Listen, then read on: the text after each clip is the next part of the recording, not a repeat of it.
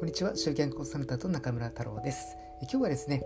えー、井上隆之先生のポッドキャストの、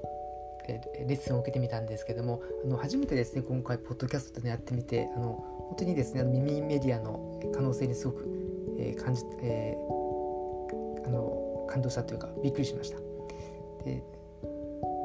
で、えっとまあ、今後ですねあの今まであのこれまではあのメルマガとかでその、まあ、ちょっと割と固めの文章っていうので、えーまあ、集客に関する情報というのを話してきたんですけれどもあの今回、まあ、このこれを機会にですね、まあ、耳メディアを使ってもっとその、まあ、個人的なところなんかも交えて話をしたらもっとそのあの私っていう人間をこう知って皆さんにこう知っていただけるのかなというふうに思いました。で、えーまあ、今日のですねあの井上先生のこの講座を聞いて、まあ、一番そのまあ、学び何だったかっていうとですね